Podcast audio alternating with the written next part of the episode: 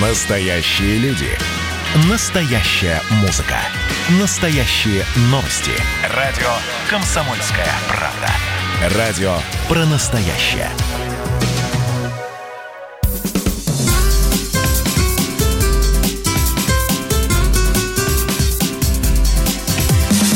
Программа с непримиримой позицией. Вечерний Мордан.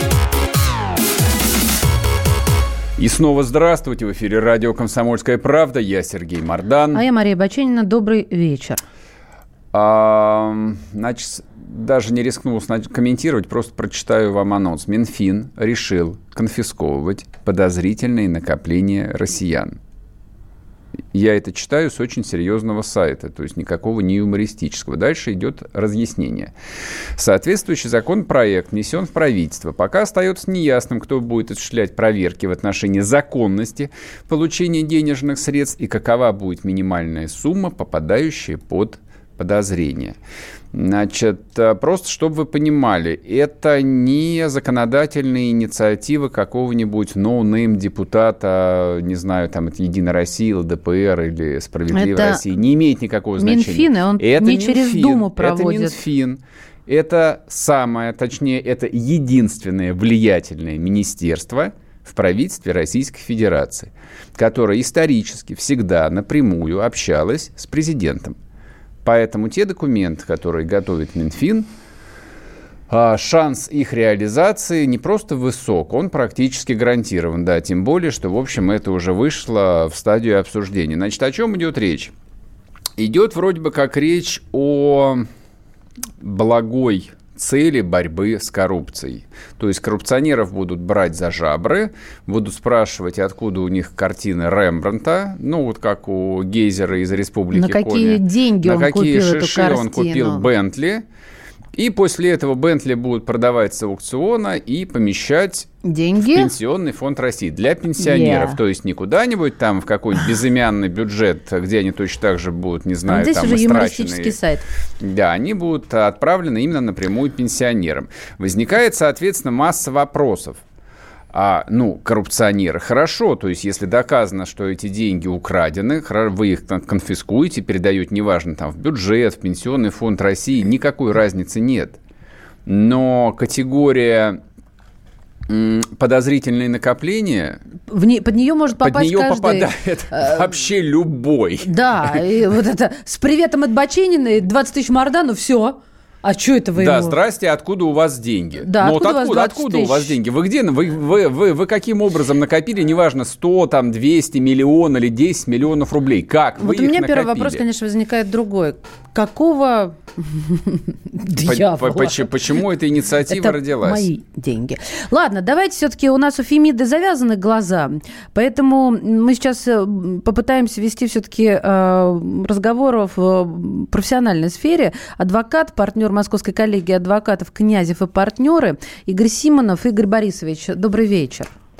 Добрый вечер. Здрасте. Скажите, пожалуйста, вот просто, чтобы мы не тратили время, смотрите, я прочитал, так сказать, бэкграунд к этой новости и выяснил, что а, об, об опасности подобного закона нас, граждан России, предупреждал, предупреждал ведь осужденный полковник Захарченко по делу которому было вынесено решение Конституционного суда. Я просто для слушателей напомню, решением Конституционного суда а, было признано законным конфискация имущества не просто у, у, у родственников Захарченко, а у людей, которые с ним вообще были никак не связаны, ну, по крайней мере, вот понятным образом.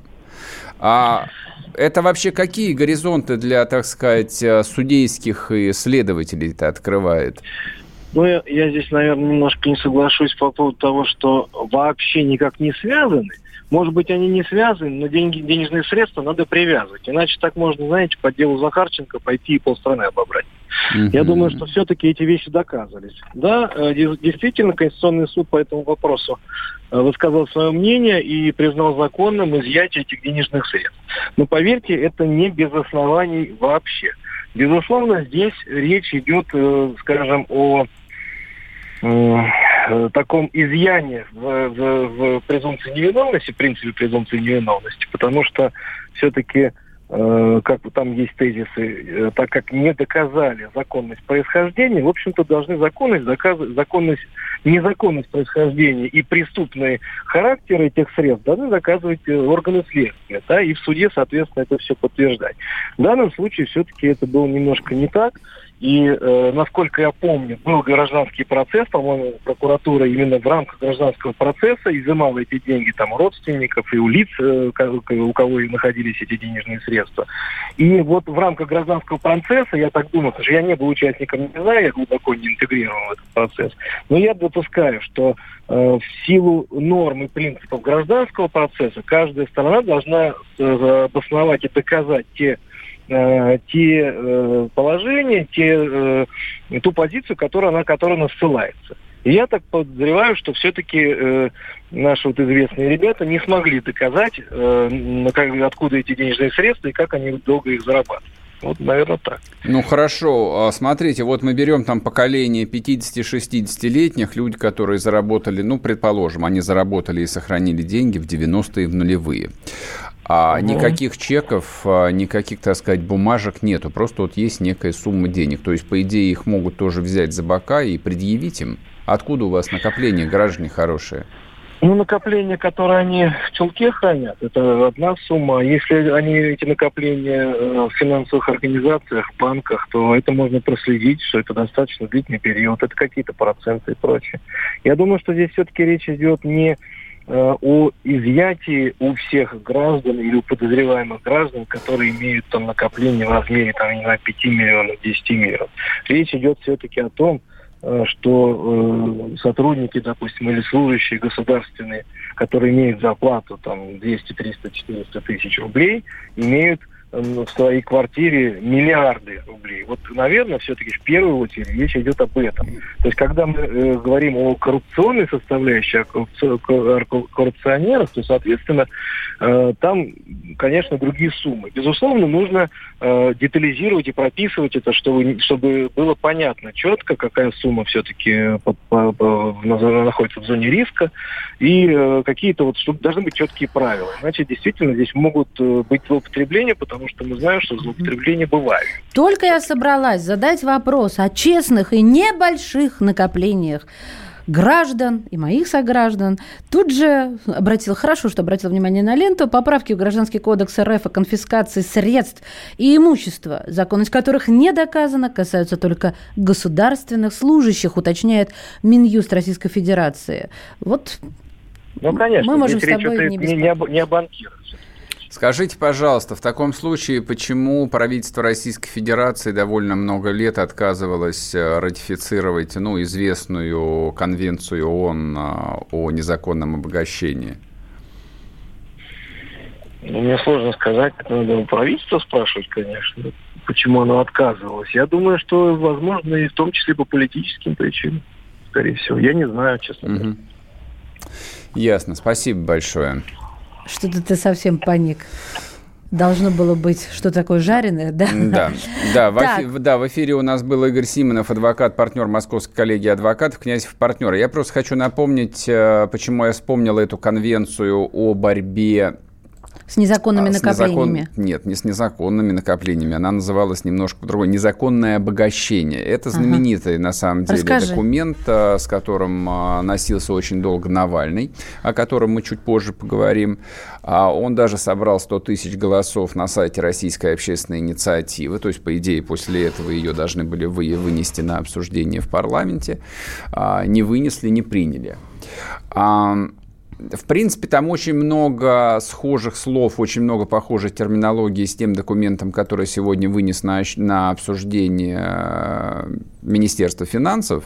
Вот. Тем не менее, как бы есть документ, который является общепринятым во всем мире, и на базе его э, там принято довольно много национальных законодательств, соответственно, вот э, то, от чего отказывается Россия. Причем она отказалась от этого в 2014 году, не сейчас, когда враги нас со всей стороны окружают, и мы даже приняли специальную поправку о том, что национальное законодательство выше международного. То есть это было до поправок. Тем не менее, вот эта конвенция не была принята. Честно говоря, меня лично здесь напрягает следующее. Для того, чтобы выпустить специальный, э, не знаю, подзаконный акт, направленный на прозрачность доходов государственных служащих, э, по-моему, для этого не нужен никакого закона. Для этого достаточно постановления Российской Федерации, и все, его принимают. Или, ну, хорошо, указом президента это может быть подписано. То есть, ну, помните, как принимала, принималась история с декларациями доходов государственных служащих? А что-нибудь сдвинулось? Отвечаю, сдвинулось на самом деле. То есть, если раньше вообще никто не парился э, там вопросом, на чем он ездит, какие он носит часы, вообще там а, ну, как, какие там ну доходы ну, да, он да, может да, не было типа, такого. Не, ваш, не ваше собачье дело, Во-во. сколько есть. То сейчас практически, у, практически у, оголи, у да, каждого, у каждого чиновника есть легальный официальный источник доходов, который более-менее как-то, в общем, ну, Прилично может, выглядит. может при- да, прилич, прилично выглядит и может оправдать хотя бы частично их образ жизни. Вот. На все остальное, там, откуда у вас часы за 200 тысяч евро, они отвечают, там, это да, подарок мгм. жены или это реплика, на самом деле, купил за 100 долларов у Вот цыган. реплика, это теперь, конечно, Да, это классика. это даже уже не Ну, стыдно. на самом да. деле, я просто знаю, что объемы продаж дорогих швейцарских часов а, в России еще два года назад упали в три раза. То есть это стало дурным тоном. Никто не хочет палиться, никто не хочет показывать. Вот. Но это же инициативы, они опасные. То есть сегодня чиновники, а завтра граждане, как известно, люди новая нефть. Поэтому я бы, в общем, здесь особо не расслаблялся бы. Да. Так что вернемся после перерыва и продолжим про бабки.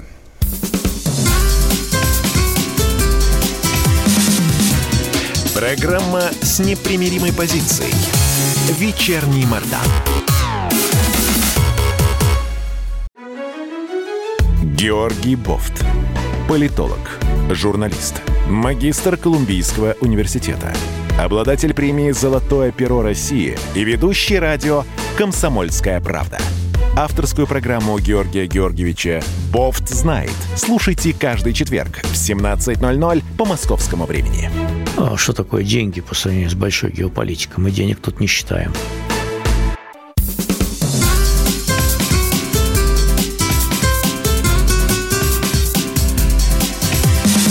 Программа с непримиримой позицией.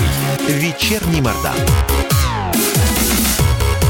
И снова здравствуйте. В эфире радио «Комсомольская правда». Я Сергей Мордан. Ты включила кондиционер? А я Мария Бачинина, да. Тебе я так- Мария Бачинина, такой- и я включила И я кондиционер. включила кондиционер, ты такой горячий, что даже не чувствуешь. 18 градусов. Хорошо. Холодина. Значит, смотрите, а, хотя Олег Кашин, а, эфир которого будет а, в 9 часов, пишет у себя в телеграм-канале на обсуждение Навального «У меня табу», у нас на обсуждение Навального никакого табу нет. А, ничего не предвещало очередного срача. Вот, честно говоря, я даже не раскопал а, предысторию, почему начали опять лаяться. Но, видимо, это продолжение его ругани с журналистами, А. которых он обвинил а, в продажности и в том, Ну, в что, в общем- общем, они неправильно как-то любят родину. Он напрыгнул на совершенно милейшую женщину, журналистку, да, да, Rush Today, Катю Винокурову. А он написал, что, мол, дорогая Катя Винокурова в своем твиттере, да, а, я не буду читать оскорбительные реплики, ладно, потому что э, не хочу. И э, все здесь ждут, мол, выполнения публичного обещания и раскрытия размера заработной платы на государственном а, Russia Today. Мгм. А, на что Екатерина ему пишет, в обмен на твою, ну, мол, твою Ага. ведомость, да, раскрытие. И Навальный, э, соответственно, хочется сказать, навалил. Навалил, именно простите, навалил, я- да. Ну, что, ну, ну, так оно, ну, так оно и было. меня.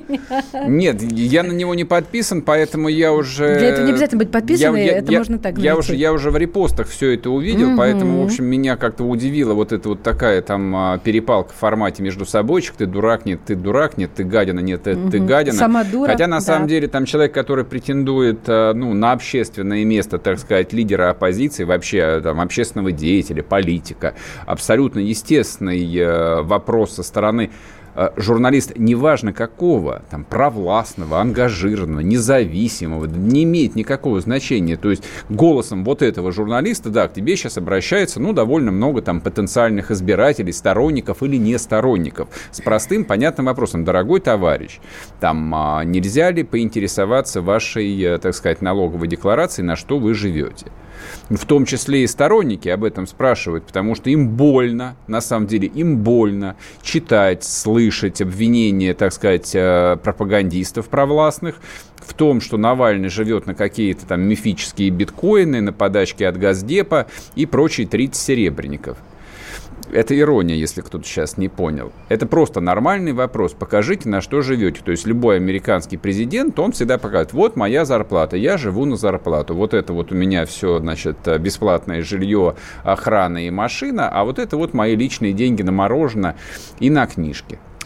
А, в общем, нам... Из, извини, значит, снач... сначала Навальный, это история вчерашнего вечера, предъявил декларацию, по-моему, трехлетней давности вот, э, что никого не устроило и сегодня, после двухсуточной Господи, ругани. очки забыла. 2019 год, не Да, была, была, была предво... Отчетный период, Сегодня Сереж, была да. предъявлена декларация за 2019 год, из которой mm-hmm. следовал, вроде бы как были сняты все вопросы.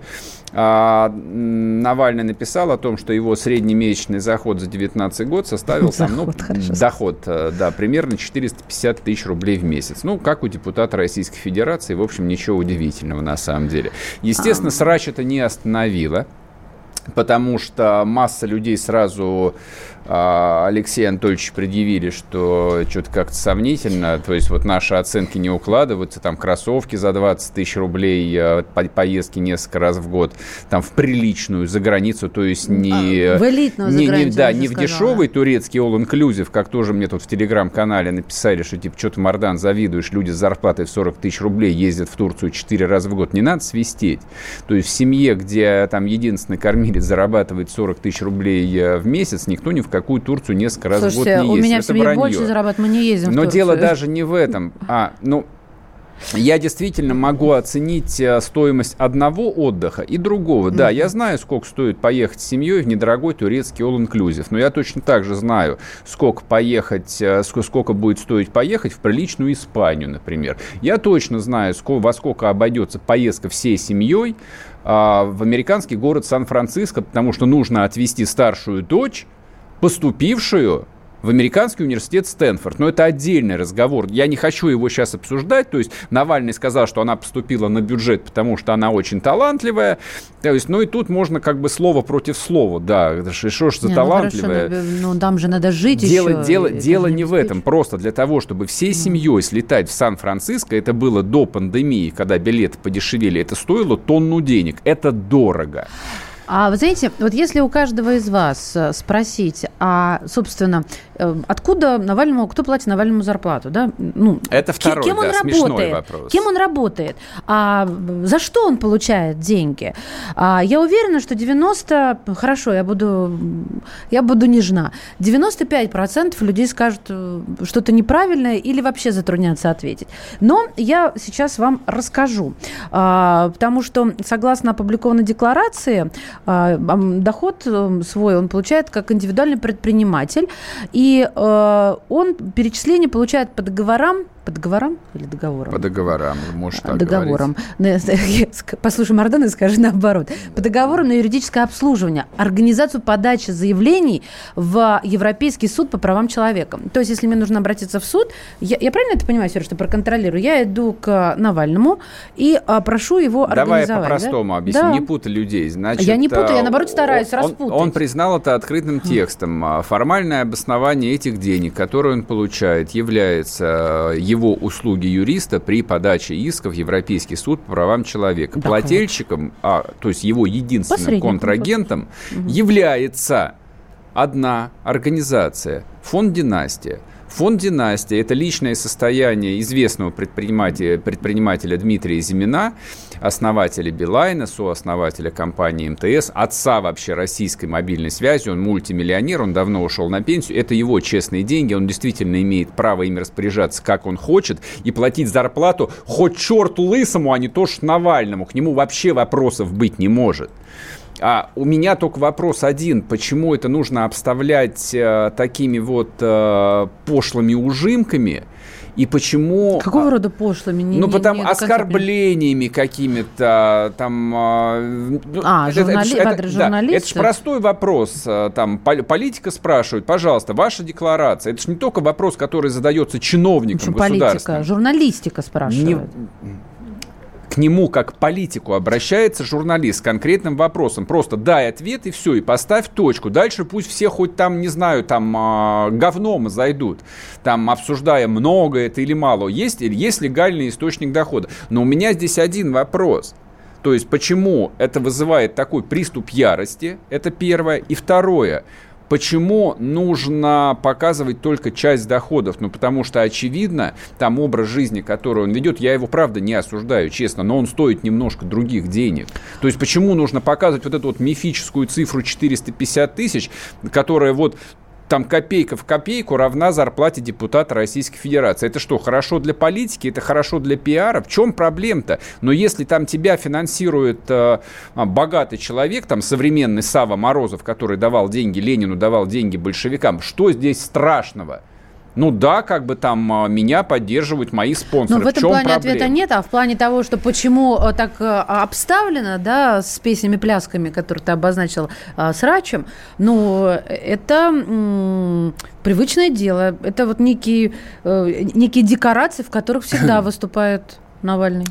Значит, э, тут добрые люди в Ютубе пишут, да хоть раз, э, Мардан, разбери конкретный ролик Навального. Я вам скажу честно, я целиком не видел ни один ролик Навального. Мне скучно, я засыпаю. А что значит правда. разбери? Я вот видела ролики. Что значит разбери? Ну, имеется в виду, что это, в общем, какое-то такое откровение, которое должно меня поразить в самое сердце. Послушайте меня, я в журналистике, а, ну, скажем так, в медиабизнесе очень много лет. Я там практически не вижу ничего а, нового, чего я бы не знал. То есть я знаю почти почти все. Нет, были вещи, были масштабные сливы, которые через него делали люди. Например, когда наезжали на любимого мной Дмитрия Анатольевича Медведева, там сливы шли от генералов, а, ну, явно ФСБ, вот такого уровня. То есть никакой там ФБК, никакой частный журналист подобную информацию получить не может. Это нормально. Все медиа этим живут. Вон, посмотрите на депутата Хинштейна, например. Через него много лет там точно так же сливалась информация. И это неплохо, это нормально. И на Западе то же самое происходит. Есть контакты, есть отношения. Через конкретных людей разные там политические группы, силовики сливают информацию, не знаю, на конкурентов, на кого угодно, не имеет значения. Поэтому зачем эти ролики разбирать? Э, ну, Но... Ну, начнем с того, что это, это никак не может изменить меня, ну, прежде Нет. всего, и это никак не может изменить окружающий меня мир. Сергей, вот почему я а считаю это глупостью Это я сейчас не тебе говорю, а Сергею, который тебе это написал. Ну, а, я надеюсь, то, что вы не делаете все черно-белым. Кого-то белым, в вашем случае Навального, а кого-то черным, в, нашем случае, в вашем же случае Мардана. То есть, ну, не бывает абсолютно белых и пушистых. И мы разбираем конкретный случай, почему. Мы задаемся просто вопросом, почему. Да, ну, Зачем? Люди, люди, при, люди привыкли мыслить в простейших категориях, а я, допустим, мыслю в сложных категориях. А мне нравятся там оппозиционные политики правого толка, левого толка. Мне нравятся центристы, мне нравятся в принципе не, там, несогласные люди. Мне нравятся умные люди в правительстве, мне нравятся умные чиновники и губернаторы. Ну и самое главное, мне нравится наш президент, да, если вы этого от меня ждете. Сейчас мы уйдем на перерыв, Сейчас поэтому я считаю, перерыв я считаю, что это хорошее окончание спича по поводу Навального. Как дела, Россия? Ватсап-страна! Это то, что обсуждается и то, что волнует. Это ваши сообщения в прямом эфире, в том числе и голосовые. Каждый будний день с 11 до 15 часов с Михаилом Антоновым. Эфир открыт для всех. Включайтесь. Радио «Комсомольская правда». Радио про настоящее.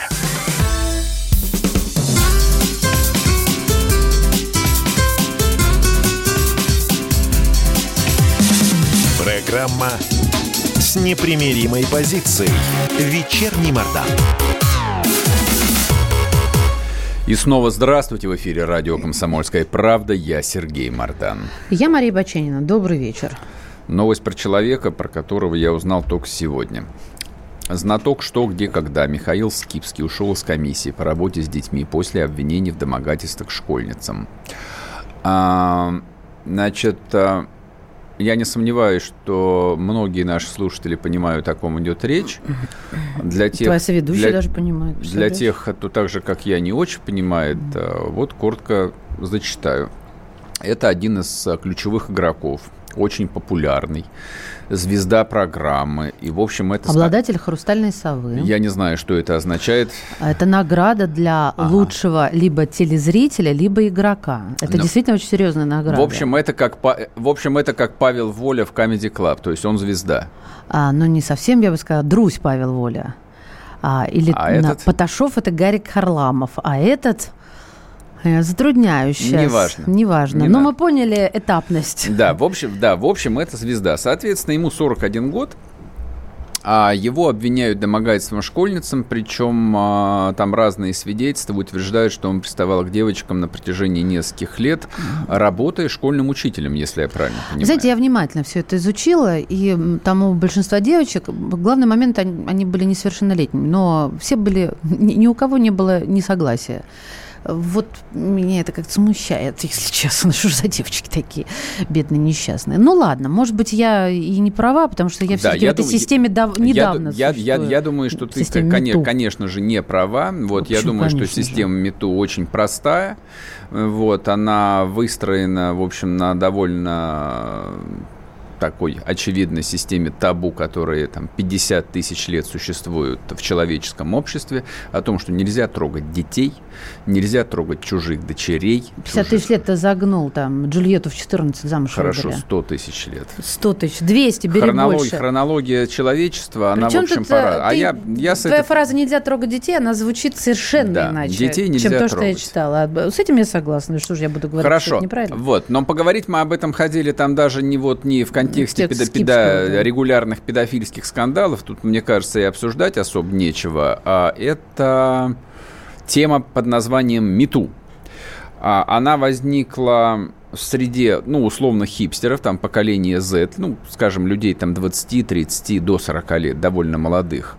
А, и вот это обсуждается, ну, как одна из, наверное, судьбоносных проблем а, вот, э, системы домогательства, система харасмента, система мужского доминирования в современном обществе, когда женщина чувствует себя незащищенной, слабой, манипулируемой и так далее, и так далее, и так далее. Вот все это называется мету. И, в общем, как бы самое простое было бы от этого отмахнуться, но мне кажется, стоит об этом всерьез поговорить. С нами на связи Мария Баронова, шеф-редактор РТ. Мария, здрасте. Да, добрый день. Здравствуйте. Вы к МИТУ относитесь серьезно, насколько я знаю. Не, ну я вот вас послушала, и так немного волос шевелится, конечно, от того, что оба говорят, по той причине, что, извините, конечно, при всем респекте, но э, когда вы говорите, нельзя трогать чужих дочерей, а своих можно, вообще, вообще не. Я, сказ, я сказал, что нельзя трогать детей. Детей, да. Фраза вот. Первая фраза была. Собственно, к мету я отношусь, вот к персонализированному мету я отношусь плохо. А что такое персонализированное мету? Персонализированное мету – это когда берется, ну, когда берется индивид и его омерзительное поведение, которое, по которому всем давно известно. Да? Ведь все женщины, у нас есть еще женский мир, отдельно от uh-huh, мужского. Uh-huh. И в любой тусовке, в любой среде все женщины передают в сарафанном радио друг другу информацию о том, какой негодяй, какой рукосуй, стручкосуй, языкосуй мерзкий. С кем лучше не ходить на обед, кем лучше не ходить в театр, если пригласил, с кем лучше не ходить на выставку, потому что он тебя пригласил на выставку не как друга, а чтобы потом свои мерзкие лапищи сувать. Mm-hmm. Известны ли такие имена? Конечно же, всем женщинам известно. Всем давно весь список людей, которые, грязное белье которых было вывешено в этом июле, был известен и мне, и абсолютно любой другой женщине в тусовке, которая, в принципе, знала бы этих людей.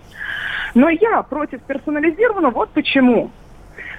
А, значит, мужчины ведут себя вот конкретно, это не все мужчины, но есть конкретный типаж мужчин, которые себя ведут умердительно. Именно те, которые настаивают, что женщины, если говорят нет, то это возможно да, нет, неправда, это никогда не да. Просто иногда, в конце концов, проще дать, чем сказать, почему нет.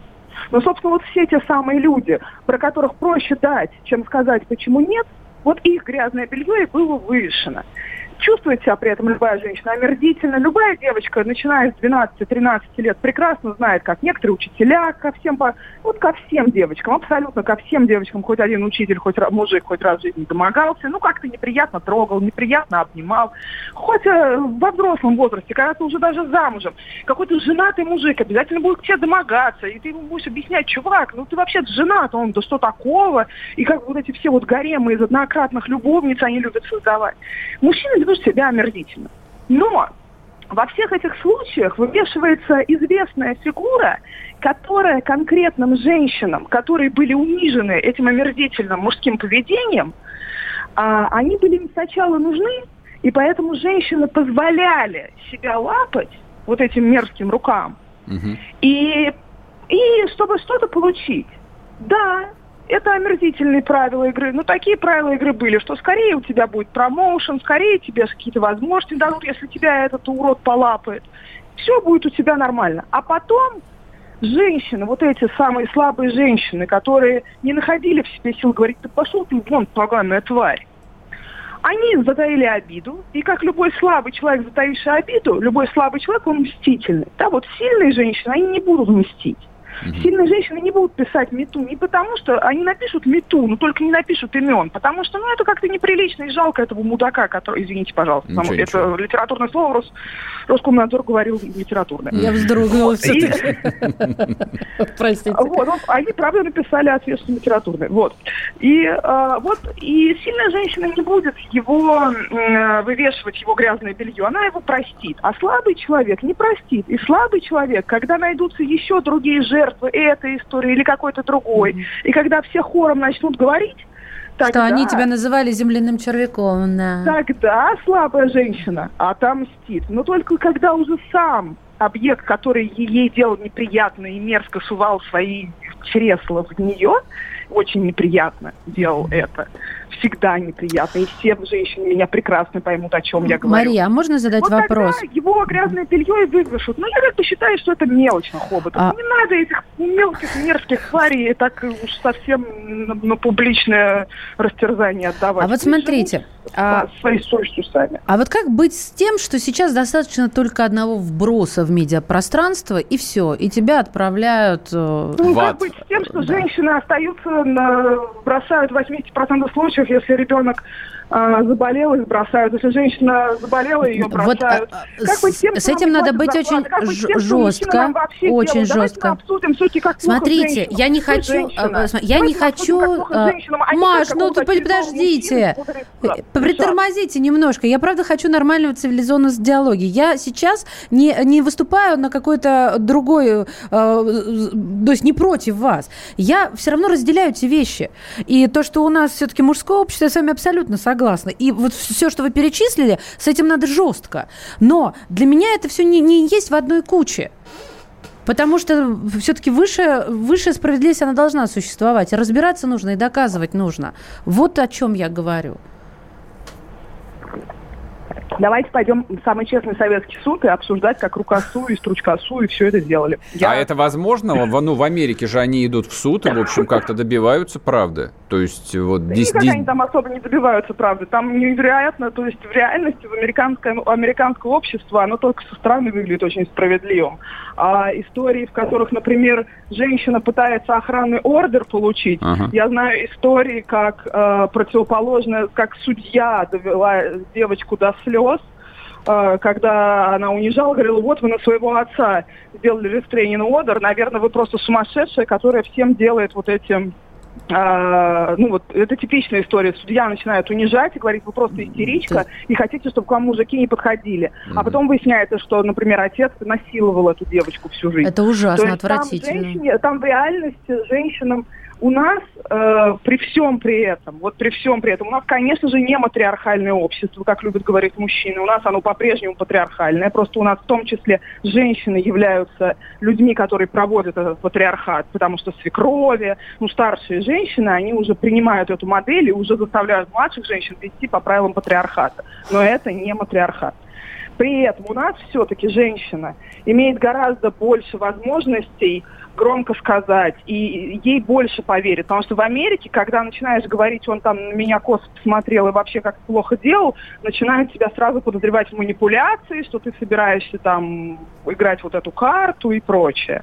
В России все-таки с этим получше, на самом деле, с защитой прав женщин в конечном итоге вот от таких мерзких приставаний. Как это ни странно звучит. Ну, то есть вот по опыту моему, вот у нас все-таки вот как, как бы легче за себя постоять женщине, чем в Америке. Ясно, спасибо большое. Мария спасибо. Баронова была у нас в эфире, шеф-редактор РТ. Говорим о движении МИТУ почему оно возникло, куда оно идет. Слушателям и... очень понравился рукосуй строчка. Ну да, все правильно, так оно и есть Мила, на самом деле. Да. Не, а Маша говорит на самом деле о вещах, которые происходят каждый день вокруг нас. Вы оглянитесь, пожалуйста, если можете оглянуться. Вот. То есть можно, конечно, да, включать э, такого архаичного барана и говорить, что всегда так было. Нет, не всегда так было и не должно так быть. Вернемся после перерыва, не уходите.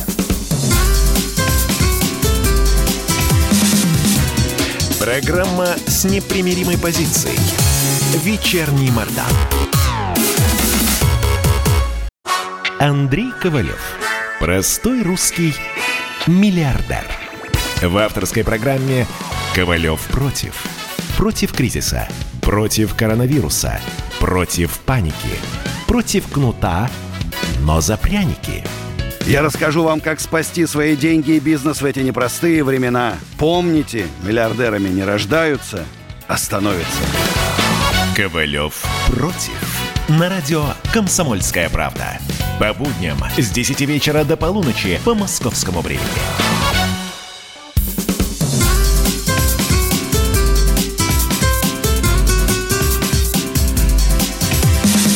Программа с непримиримой позицией. Вечерний Мордан. И снова здравствуйте! В эфире радио «Комсомольская правда». Я Сергей Мардан. Я Мария Баченина. Добрый вечер. Сегодня день крещения Руси, о чем мы сообщили в наших top news. Ну, как обычно, по, как, почти как обычно в ироничном, в ироничном стиле, сообщив, что а, наши Мечеть будут братья, строить. единоверцы на Украине, да, решили на киевских холмах построить мечеть. И вот знаете, мы же не против мечети-то. За Бога ради. Конечно, я... а то ведь кто-то сейчас переиначит, а я вот нервничать буду напрасно. Я лучше сразу предупрежу ну просто в дату такую, да, и вот Киевская Русь, ну, ну, ну, Нет, на самом что ты извин... прекрати извиняться, я ты, ты еще никого не оскорбила. Нет, на самом, на самом деле это довольно нелепо, на самом деле, построить мечеть в городе Герой Киеве, ну честно говоря. То есть зачем а, мечеть Он есть на... Нет, никакой немного национальный. Зачем мечеть на проспекте Мира, понятно.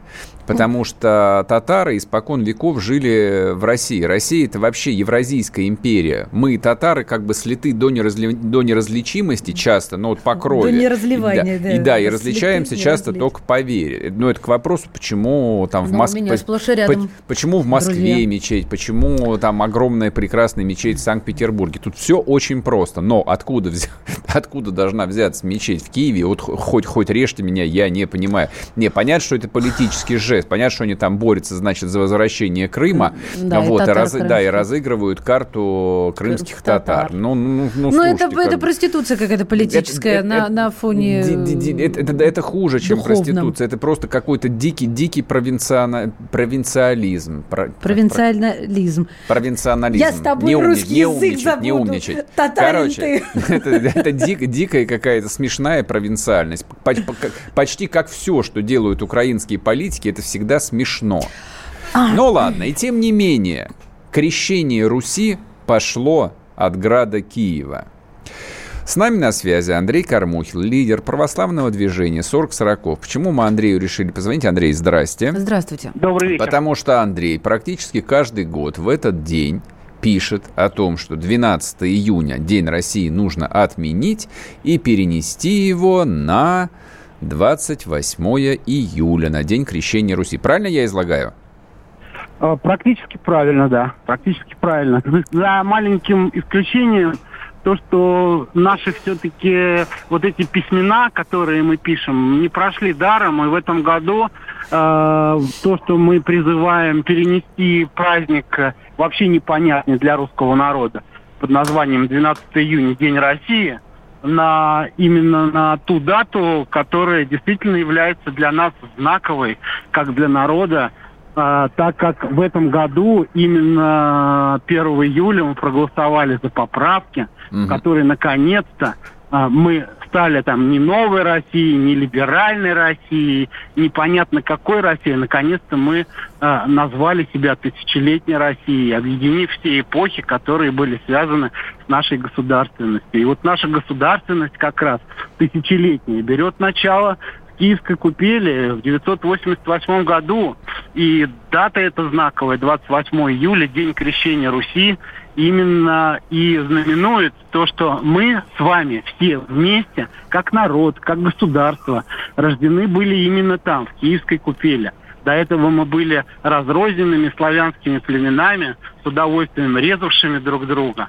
А вот с 28 июля мы наконец стали объединяться и получили самое большое государство в мире со всеми ресурсами, которые так благополучно эксплуатируют сегодня наши олигархи и зарабатывают на них миллиарды. Но надеюсь, что вот мы стучались, стучались, стучались, стучались, достучались наконец-то до, то, до того, что мы стали тысячелетней Россией. Глядишь, и народ станет подниматься наше жить в справедливом государстве.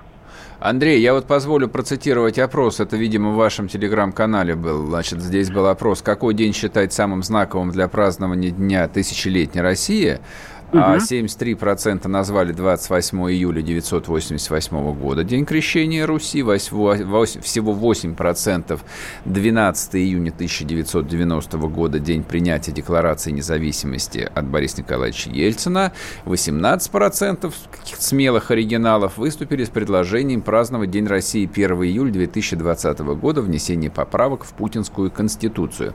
У меня вопрос следующий. Ну, понятно, что ни один опрос, который делается в телеграм-канале, он репрезентативным быть не может, потому что, ну, очевидно, подписаны и читают вас люди, так сказать, духовно, идеологически близкие.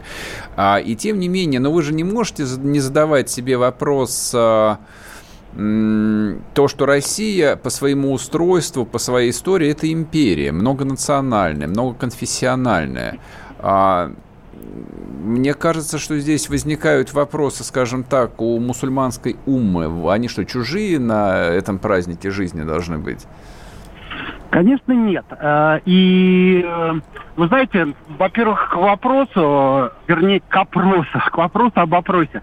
Э, Он достаточно репрезентативный, потому что в нем приняли участие подписчики не телеграм-канала движения 40 40 Его опубликовали многие ведущие телеграм-каналы. У нас было более 100 репостов, различные телеграм-каналы. И Владимир Соловьев себя опубликовал. И многие-многие-многие, так скажем, телеграм-блогеры э, публиковали его у себя. Здесь Поэтому- нельзя Владимира Соловьева упоминать, я сразу вас предупрежу. Я, ну, тем не менее, я просто говорю, Перекрутите пленку назад.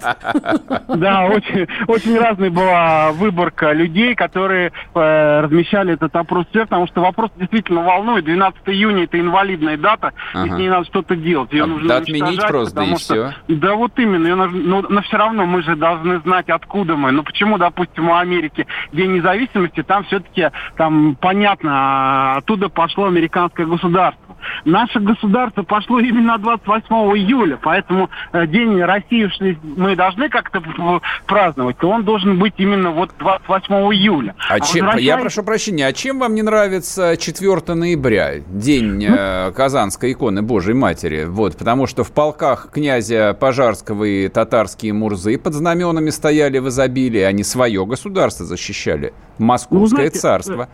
Дело в том, что 4 ноября мне очень нравится, потому что, допустим, для православного христианина День Казанской иконы Божией Матери, он, наверное, тоже так же значим, как и День равноапостольного князя Владимира. Но празднуя 4 ноября, мы вычеркиваем из исторического нашего багажа 6 с лишним веков. Я считаю, что это не совсем справедливо, если уж мы говорим об объединении истории, если мы говорим о том, что мы не должны э, нашу историю там вычеркивать все, что в ней было, да, то я думаю, что мы должны плясать от печки именно от того, от той даты, когда эта государственность начала образовываться. Поэтому 28 июля для нашего народа это более знаковая дата, чем 4 ноября. Хотя ничего, опять же, повторю, не против 4 ноября. Но это минус 6 веков э, нашей истории государственной. Так вот, возвращаясь по поводу Андрей, не, не, да. не удастся вернуться никуда, потому что осталось 10 секунд. Спасибо большое. В эфире был Андрей Кормухин, лидер движения 40-40. Всех с праздником, с Днем Крещения Руси. Слава России! Пока. Программа с непримиримой позицией. Вечерний Мордан. Когда армия. Состояние души. Военное ревю на радио «Комсомольская правда». По вторникам и четвергам полковник Виктор Баранец метко стреляет словом. Победа и победитель – это для нас свято. Если вам поплевать на это хочется, то это на соседнюю радиостанцию. А полковник Михаил Тимошенко подает снаряды. Вся правда о настоящем и будущем наших вооруженных сил. Ну и немного армейских байк. Медведя можно научить стрелять из автомата. В прямом эфире. Слушайте и звоните. Военное ревю. По вторникам и четвергам в 16.00. По московскому времени. Никто не уйдет без ответа.